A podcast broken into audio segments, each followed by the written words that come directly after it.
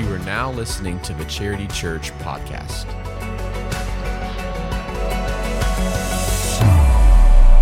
Well, hey, yeah, we're kicking off this brand new series entitled Shift, and uh, we're just trying to get people to shift from one way of thinking to another, one way of believing to, to another. And uh, this morning, I just sense there's a huge shift going on in hearts and lives. And uh, man, there's just so much, so many great things that are going on here at Charity. I am just energized, enthused, and man, I'm just, I'm just excited. We've got that men's group that's going on and it is blowing up. We got women's ministry that's just blowing up, our kids, our students, everything, just so many things. We got mission trips coming up.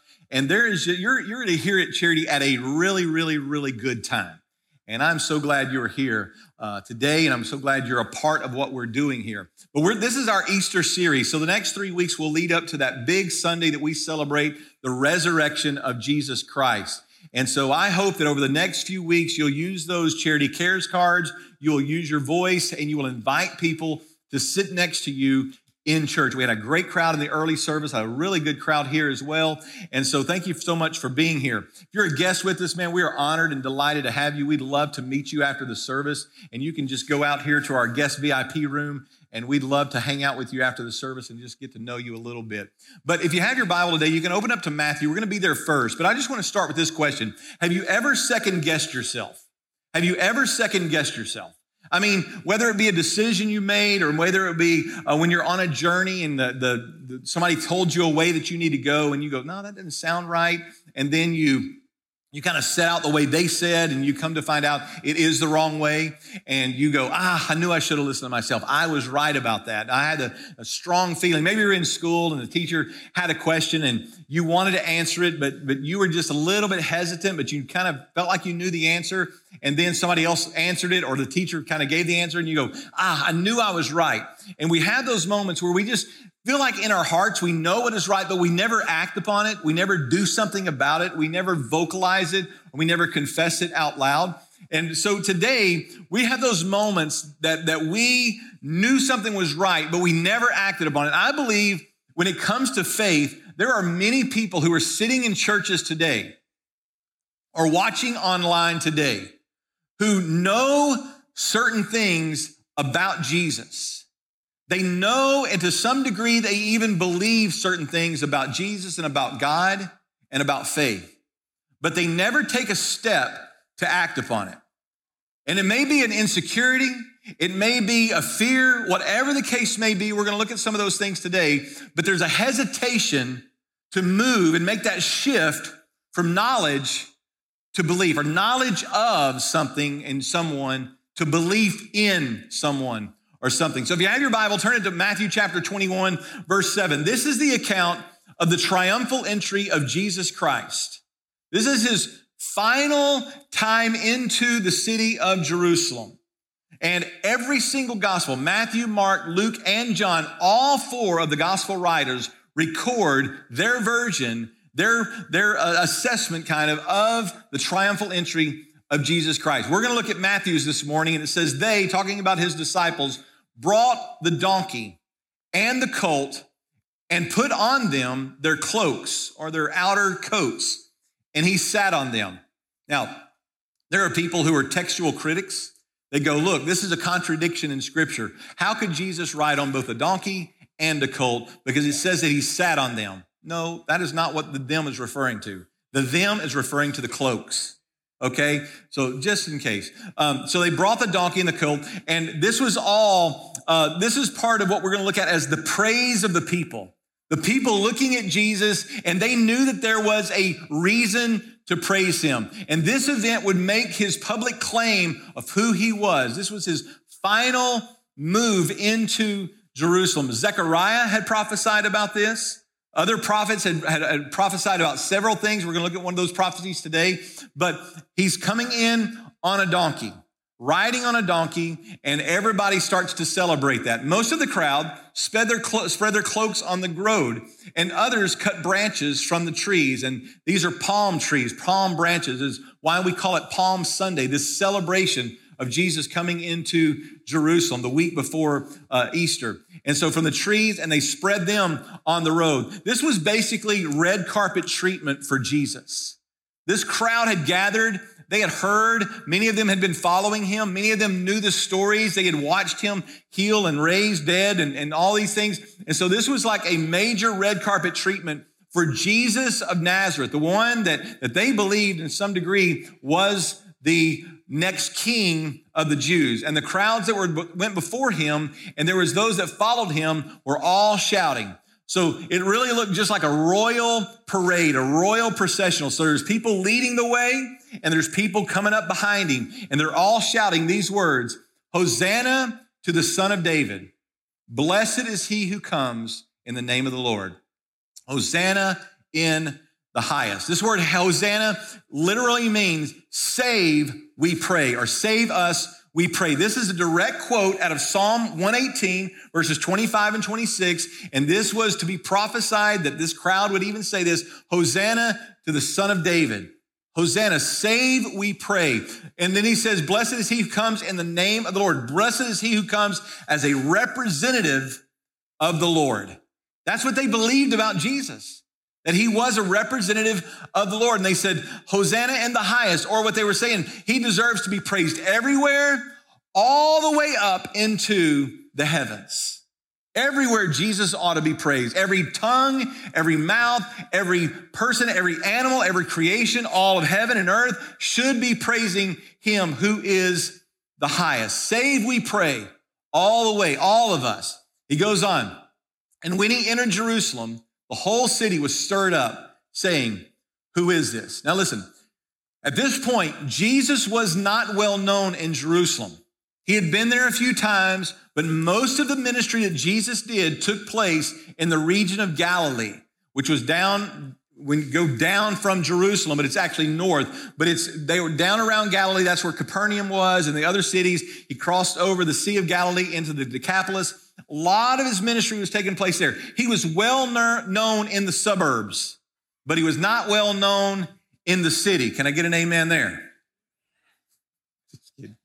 but but he uh, he was well known in China Grove, all right. And so uh, he has these, all of these people known him, but he was not well known. So saying, who is this? Who is it y'all making such a fuss over? Why are you waving palm branches, which was a sign of victory? Why are you laying your coats down? Why are you giving him the red carpet treatment? Why are you quoting Psalm as Hosanna in the highest?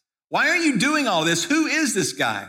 And the crowd said, This is the prophet, Jesus from Nazareth of Galilee. This is the one that we've been looking for. This is a, pro, a prophet. And according to John 12, 17, this crowd was actually present at the raising of Lazarus. So there were so many of these guys that were, they were witnesses to some miracles. The miracle of raising Lazarus from the dead in the little town of Bethany, which just was just across the valley from Jerusalem. So this crowd had witnessed so many things. They had followed him with not really any opposition up to this point. They were just following along and praising and just showing up for the miracles. And every bit of this happened on a Sunday.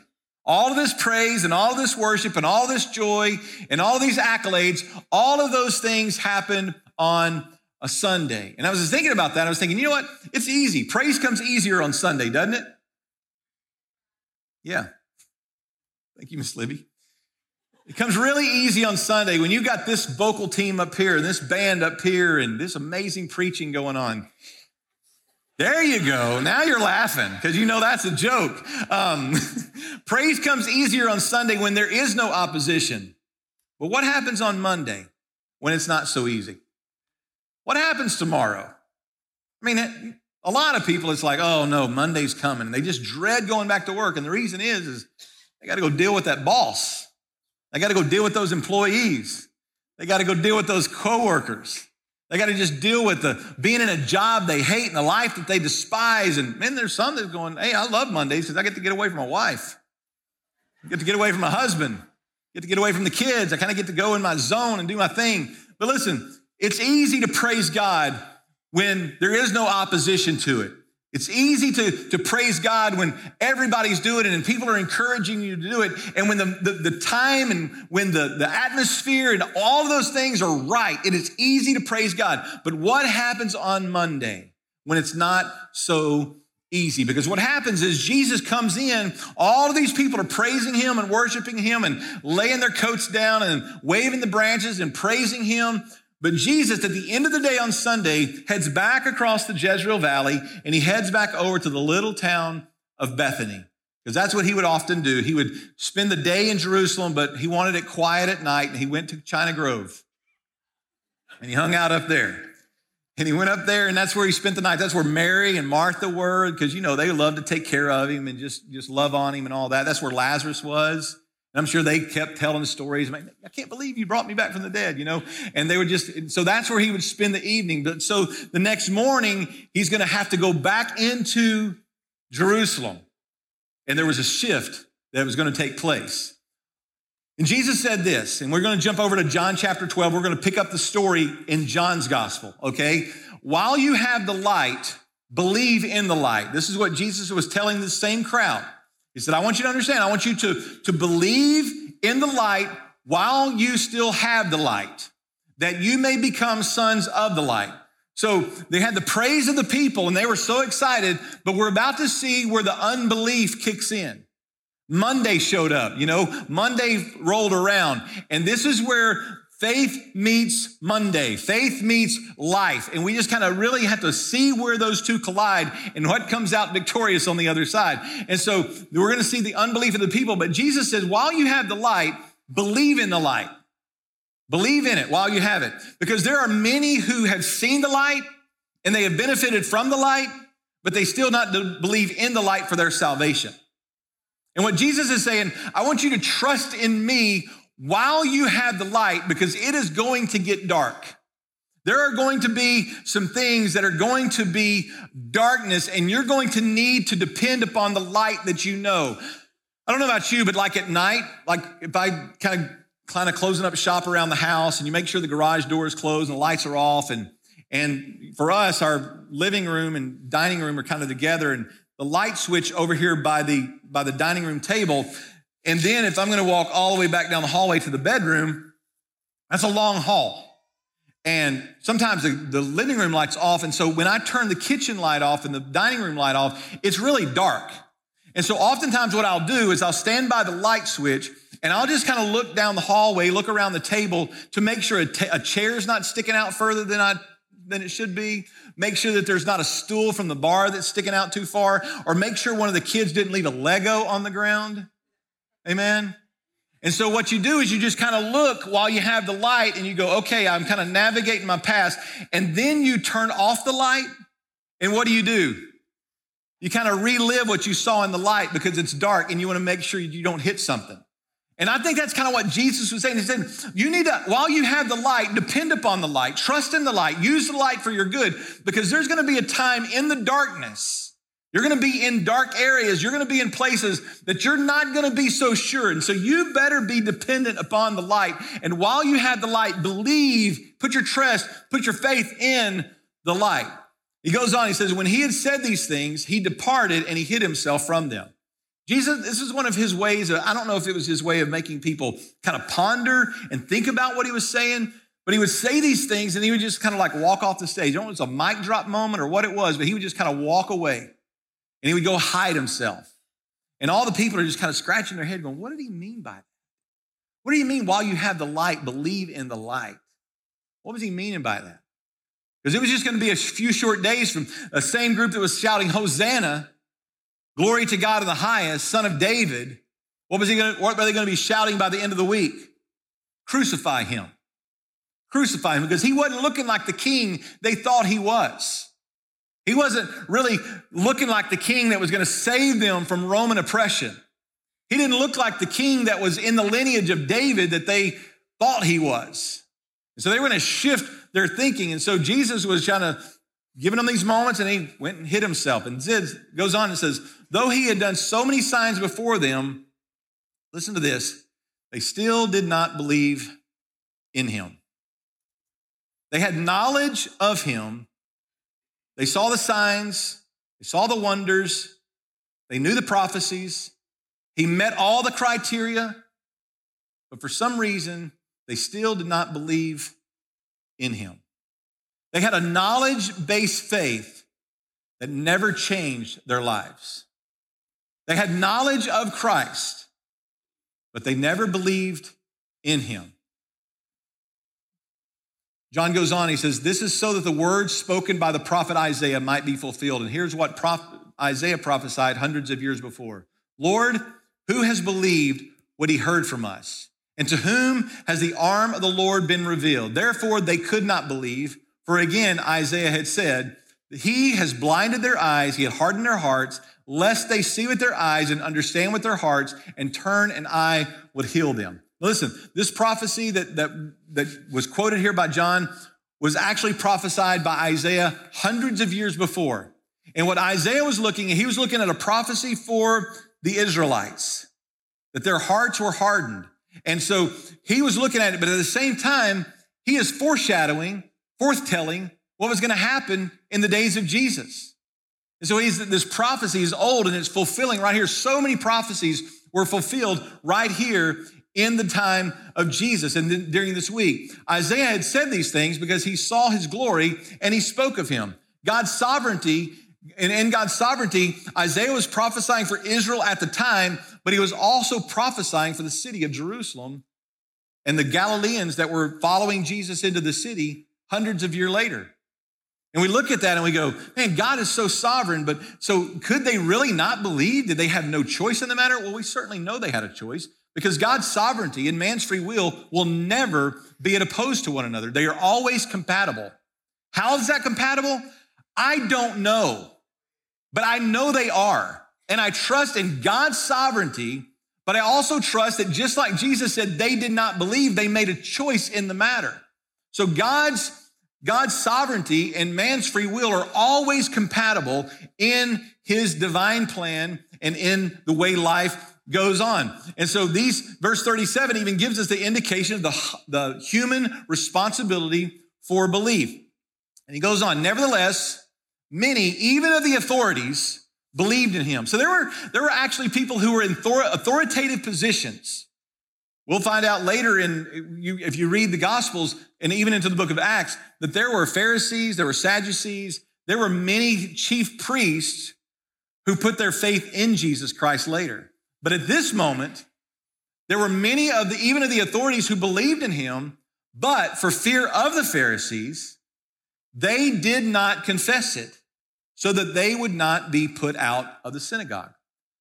There was a, the motivation behind their lack of confession was fear. They were scared of what would happen. They had this reluctancy to trust Jesus and confess him as the Lord of their life. And for us and many people, the fear of the cost has kept many from believing in Jesus Christ. They look and say, What's it going to cost me? Right now, I can show up to church. There's a great fellowship around there. I'm even making some good business contacts around there. I'm able to, to do some things and socialize, and it's really good to kind of make our family look good because we show up on Sunday morning. It just looks good to people around us. They think we've got the perfect little family. But I'm not sure I'm ready to go all in with Jesus. I mean, I know who he is, and I've got, and I believe he is who he said he was, but I'm not so sure I'm ready to make that kind of attachment to him. I'm not sure I'm ready to confess him as my Lord because, man, when I do that, things are going to probably change. My Friday nights are going to look different. My week around my buddies, it's going to look different. My ethics at work are going to be different. And I'm just not sure I'm ready to go that far in with Jesus because I might get thrown out of you name it. And these people, these spiritual ones, they were scared they were going to get thrown out of the synagogue because of the Pharisees and what they were teaching there. But for us, for many, the fear of the cost has kept many people from really putting their belief and their trust and their faith in Jesus because they love the glory that comes from man more than the glory that comes from God. They would rather, they would rather say no to this lordship of Jesus over their life because they like what they get. I met a guy one time that wanted to argue after I did a graveside service, and he was arguing with me, and he was just saying that, that all of his friends were probably going to be in hell, and that's just where he ought to go. Really, really said that. I've never heard anybody say it out loud, but this guy said it out loud, and I was thinking, they're not going to be your friends in hell. They're really probably not your friends now. And so we love the glory, that we love the association that comes from the darkness, even though we may not call it that, rather than putting our faith and our trust and, and going all in with Jesus Christ and allowing Him to be the Lord of our life. And so what Jesus does, He responds to their unbelief. And Jesus cried out and He said this Whoever believes in me believes not in me, but in Him who sent me. This is Jesus' response. He's saying, You've got to believe in me. You've got to believe in him. And whoever believes in me, you're believing not just in me, but in him who sent me. And whoever sees me sees him who sent me. So what Jesus is doing here, he's staking his claim that he is from the Father. He is from God. He is God in the flesh. So when you when you believe in me, you're believing in him who sent me. There's an association there that cannot be disconnected. And that's what he was saying. He said, I've come into the world as the light, so that whoever believes in me may not remain in the darkness. And he says, If anyone hears my words and does not keep them, I do not judge him. For I did not come to judge the world, but to save the world. So Jesus is saying, I didn't, my, my job was not to come down here to condemn you. Because I'm telling you, you've already condemned yourself by rejecting me. What I came down to do, I came down to just plead with you and let you know I am here to save you. I am the life vest for you. I am the life preserver for you. And you need me to save you. You're not going to make it on your own. So I'm not here to judge you for splashing around in the water. I'm not here to judge you for not putting your faith and trust in me. I'm just here to say, my hand is outstretched or my arms were outstretched, and I'm here to save you. That's what Jesus is saying. I'm not here to judge, I'm here to save. And what's going to happen is the one who rejects me and does not receive my words, they have a judge. The word that I have spoken will judge him on the last day. You reject Jesus, that will be your judge. That will be the judge. When you get to heaven, there is not a pop quiz where you're going, okay, how many Sundays did you show up to church last year? Did you go during COVID? Oh, you just watched online. Okay, all right, we'll give you half credit. It's not, it doesn't work like that. He doesn't say, okay, where were you baptized? How old were you? No, that's not even on the test. You know what the test is? Did you put your faith and trust in Jesus Christ as your Lord and Savior? And you can't go, oh, I knew who he was. I knew all the stories. I can tell you about Jesus and Lazarus. I can tell you about Jesus riding on that colt. I can tell you about Jonah. And listen, for the record, God, I believe that Jonah was actually swallowed by a big fish. And Jesus going, and God won't go, oh, wow, you get extra credit. Because there's people that don't believe that, that are already in here. and so Weird, right? but that's not on the test. What's on the test is what did you do with Jesus? And what Jesus is saying, you've got to move from a place of knowledge in someone to belief in someone. It's an old illustration. It's the best illustration I've ever seen. Come here, Tom. Come here. Now, Tom has a lot more faith than I do. Now, I've seen this stool. I've seen Roger sit on this stool over there. Roger's not, you know, just the biggest guy. I've seen Corey sit on that stool over there, all right? But so I believe this stool will hold you up. So will you sit on that stool for me, please? Wow, that's really cool, isn't it? Give Tom a hand. Because Tom, I mean, I convinced Tom that that's a good stool, right? Good job. You can go down. So I, am telling you, I convinced him that's a good stool. And I can say, man, that is a good stool. And everybody should believe in this stool. I have seen what this stool can do. I've seen it. I've watched it. And you would say, well, sit on it. I'm going, oh, I'm not sure I'm ready to go that far. I'm not sure I'm ready to make that kind of commitment. And that's what people do with Jesus. They go, I believe he is who he said he was. I've got knowledge. I've seen him change people's life. I've got knowledge of the light. I've seen what happens in the light. That church down there is absolutely incredible. And I've seen people's lives be changed when they put all of their weight and all of their faith and all their trust in Jesus Christ. But I'm not ready to go there. And I don't mind telling people how good he is. I don't mind showing up and applauding when they tell me to applaud. I don't even mind singing songs about the stool. but I'm not sure I want to put my weight on it. I'm not sure, sure I want to put my, my life's trust on that. And Jesus saying, then you've rejected me. And when you reject me, you, that becomes the judge for you. And when you get to heaven, it's not going to be all the other stuff that we've added to this and our growth process with God. None of that matters in, in the big scheme of when you get to heaven. What matters is, is did you, did you put your, not even almost, it's did you put the full weight of your life on Jesus Christ? Did you say, not only God do I believe that Jesus is the Son of God, not only do I believe that he is who he said he was and that he did what he said he would do, I am trusting him with my life, no matter what it cost me. I don't care if it costs me friends. I don't care if it costs me fun Friday nights. I don't care if it costs me my job. I don't care if I don't get promoted because I don't cheat the system. I don't care. What I care about is making sure that my life and everything that I have, all of my hopes and everything is placed in and put upon Jesus Christ. That's what belief in is all about. Don't be like this crowd that followed Jesus and they were praising him and thinking how awesome he was, singing the songs about him. And then they walk out and they go, but I'm not really sure I'm going to confess him as my Lord because that's what's going to cost me. Because church can just be a cultural acceptable thing that we just do in the South. And you're not going to be persecuted because you can look the same on Friday night as all of your buddies who don't go to church. And it doesn't matter. You can tell the same stories, the same jokes, have the same marital problems, all of those things. But whenever you put your faith and trust in Jesus Christ, things should change. Because God makes a difference. We are reborn. Things change for us. And it's not because works get us to heaven. It's because of something that happens inside when we put our faith and our trust in Jesus Christ. So what does it mean to believe in Jesus.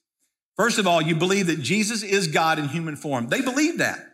They believe. I mean, some of them probably believe that Jesus was God. Who else could do those miracles? Who else could raise Lazarus from the dead? Who else? Only the Son of God. You also have to believe that Jesus died on the cross to pay the penalty for your sins. You know, there were some that were going to follow Jesus all the way to the cross. They were going to see him hanging on the cross. There was going to be a centurion there that was going to see Jesus hanging on the cross. And He was going, surely this was the Son of God. Surely it was the Son of God that we just crucified. And I've got to believe, if I'm going to believe in Jesus, I've got to believe that Jesus died on the cross to pay the penalty for my sin. And you know what? I am a sinner. And you know what? You are a sinner. And believe it or not, Miss Libby's a sinner. Aren't you, Miss Libby? Come on. That'll preach, she says. We're all sinners. You may go, well, I'm not as bad as such. You should meet this guy down at, at work. Now, that guy, he's a sinner. I'm pretty clean. Let me just illustrate it this way. Let's just say we all went out to the Outer Banks and we just lined up across the shore there. And we just all said, all right, what we're going to do now is we're going to swim to Bermuda. Wouldn't you like to go to Bermuda? I'd rather go on a cruise ship, but we're going to get on the bank of the uh, on the on the bank of the East uh, North Carolina, and we're going to go. We're going to swim to Bermuda. And some of you are going, "Oh, this would be a good challenge. I'm a good swimmer." Some of us will be going, "I'm not even going to go in." Tracy wouldn't even go in over her waist. Okay, she hates to swim and she doesn't like the water. And so, but we're all out there. So we're jumping in and we're swimming. We got to get to Bermuda because that is the perfect goal. That's the perfect thing. That is the glory of God, so to speak. That will get us to paradise. It'll get us to heaven. And we start swimming, and me, I'm a not a really good swimmer, so I'd probably get about 50 yards out and I'd be winded. I'm, I'm looking for a life preserver. And there's some of you that would be great swimmers. You could probably swim five or 600 yards. Man, we got triathletes that could probably swim two or three miles out there. But I'm gonna tell you something. There's not a single one of us that could swim to Bermuda. Every single one of us would drown before we got there.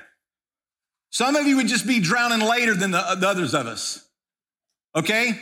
But the deal is, what we learn from Paul, he says, For all have sinned and have fallen short of their swim to Bermuda.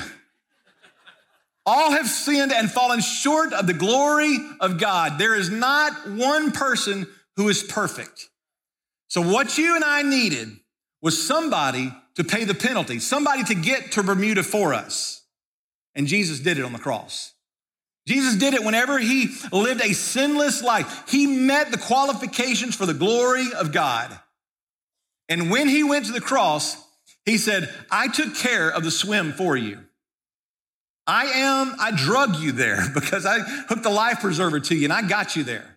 But Jesus died on the cross to pay the penalty for your sins and for my sins. No matter how small they might have been, whether it was just a speeding ticket or if you were a murderer, you still missed the glory of God. And because of that, the penalty for your sin and my sin is death. Is death. And Jesus said, I will step in, I will take care of the penalty for whatever sins you've committed, and you can have life as a result of that. So we got to believe that Jesus paid the price for our sins. And we also have to believe the sacrifice of Jesus is the only adequate payment for your sins. You can't cheat your way into heaven.